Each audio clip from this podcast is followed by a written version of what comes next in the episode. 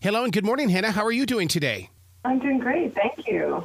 Man, I'll tell you what, I am so proud of you in writing this book. And the reason why is because there are so many authors out here, authors as well as artists, that are out here that hide. And especially when it comes to becoming an, a physical artist on a canvas, we hide. And it's books like this that give, you know, that serve as an invitation.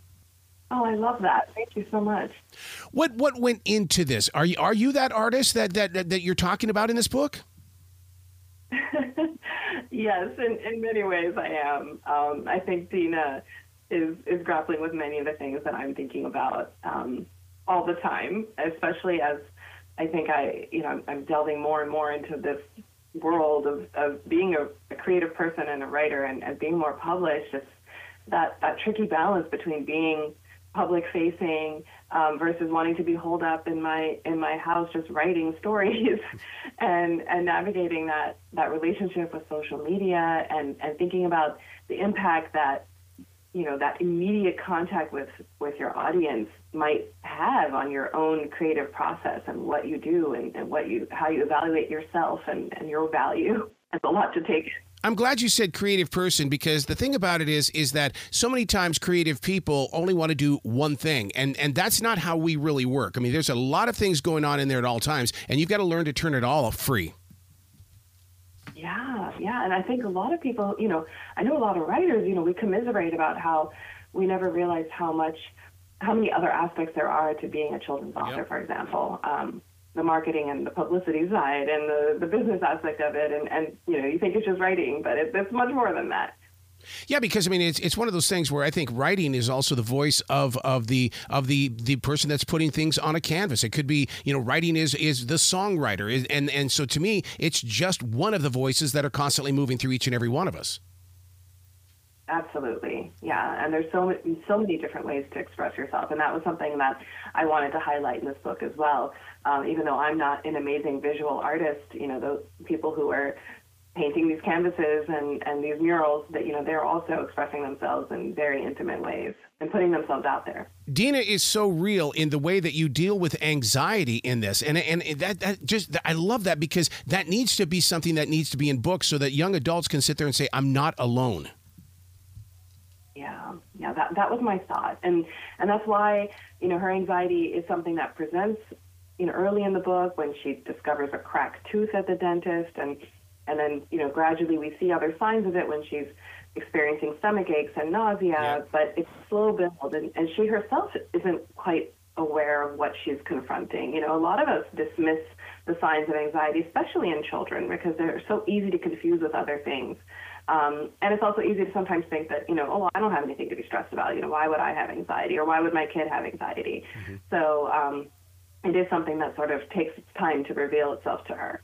And standing up against the bullies. Oh, I had to deal with that when I was a kid, and I, I didn't do well. I and, and to this day, I still hold myself responsible for for my reactions of trying to just walk away. Yeah. Yeah, and and luckily, you know, in this book, Deena doesn't have to confront real life bullies like so many of us had had to and still have to. But you know, it's more that that hidden bully that we we've, we've also met on social media who, um, you know, can hide behind anonymity and and just be nasty. And that's something that we're seeing more and more, unfortunately, kids having to deal with. Um, and figure out how to how to navigate. Oh, and how about bullying ourselves? I mean, well, we're not nice to ourselves half the time. No, no, and, and social media makes that harder, right? When we when we compare ourselves, I know I, I can't help it. I I compare myself to others, even though I know how unhealthy it is. Yeah. I I feel bad for myself when when I see certain things. I know I probably do the same thing to others, so it's it's really tricky. The the great thing about this story is we need it right now, and the reason why is because it's about an immigrant family, and and we need this because we need the readers to say, okay, this is my identity, this is my family, this is what I'm living with today. Thank you for this book. Oh, thank you. Yeah, I mean, for me, you know, as a child of immigrants, it's something that's really close to my heart and important to me.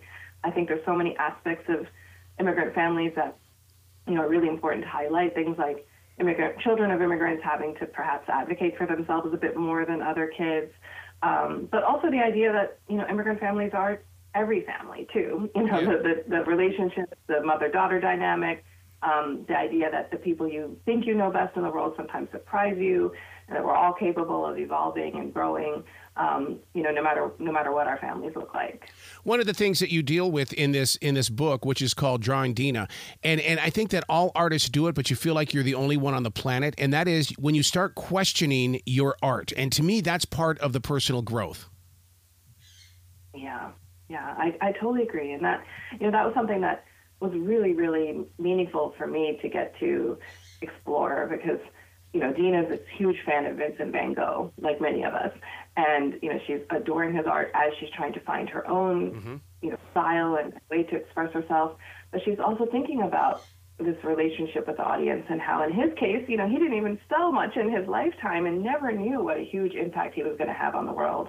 And what does it mean and how does it shape us when we have that instant contact with the world and instant feedback? And what does that do to us in our creative process? And how does it even just the time it takes, you know, for us to engage in social media and, and the time it takes away from us perhaps creating our, our next masterpiece. So all those things are, are really important to think about as, as creators of, of any type of art.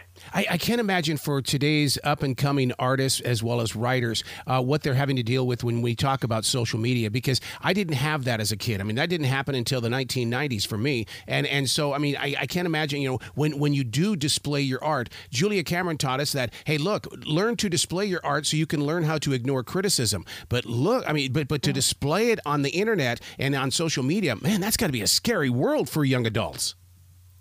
Yeah, absolutely. And, you know, just the idea of being moved by likes, you know, what does that do? Does that make you want to create more of the same, that you know, to imitate others or, or do whatever it takes to chase the dream of going viral? Mm-hmm. Because we do start to measure our own value by those little thumbs up signs or those hearts. Um, and, and also, what does it mean? You know, does viral mean good? Does popular mean good? Right. and what is the difference? And and those are all things that we have to have to think about. And we could think about in a vacuum like you said earlier but now it's very difficult to do that. You really do a great job in explaining the the underlying story here that it's from the it's it's it's about a muslim child. And and because a lot of people only you know hear what their parents are saying or read whatever they're getting on social media. I love how important it is to you as the writer to bring this to readers Oh, thank you. Yeah, I mean, that is, you know, that's my identity as a Pakistani American Muslim child of immigrants. I share the same identity as my character.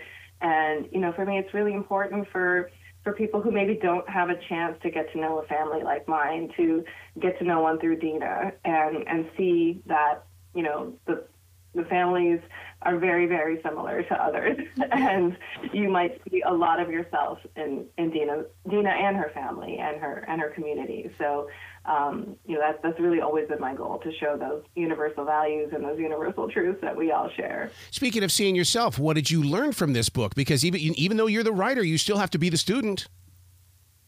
Oh, always, always.